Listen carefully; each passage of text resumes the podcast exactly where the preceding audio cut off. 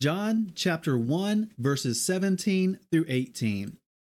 For the Torah was given through Moshe, the favor and the truth came through Yeshua Messiah. No one has ever seen Elohim. All came to be through him, the only brought forth Son, who is in the bosom of the Father, he did declare.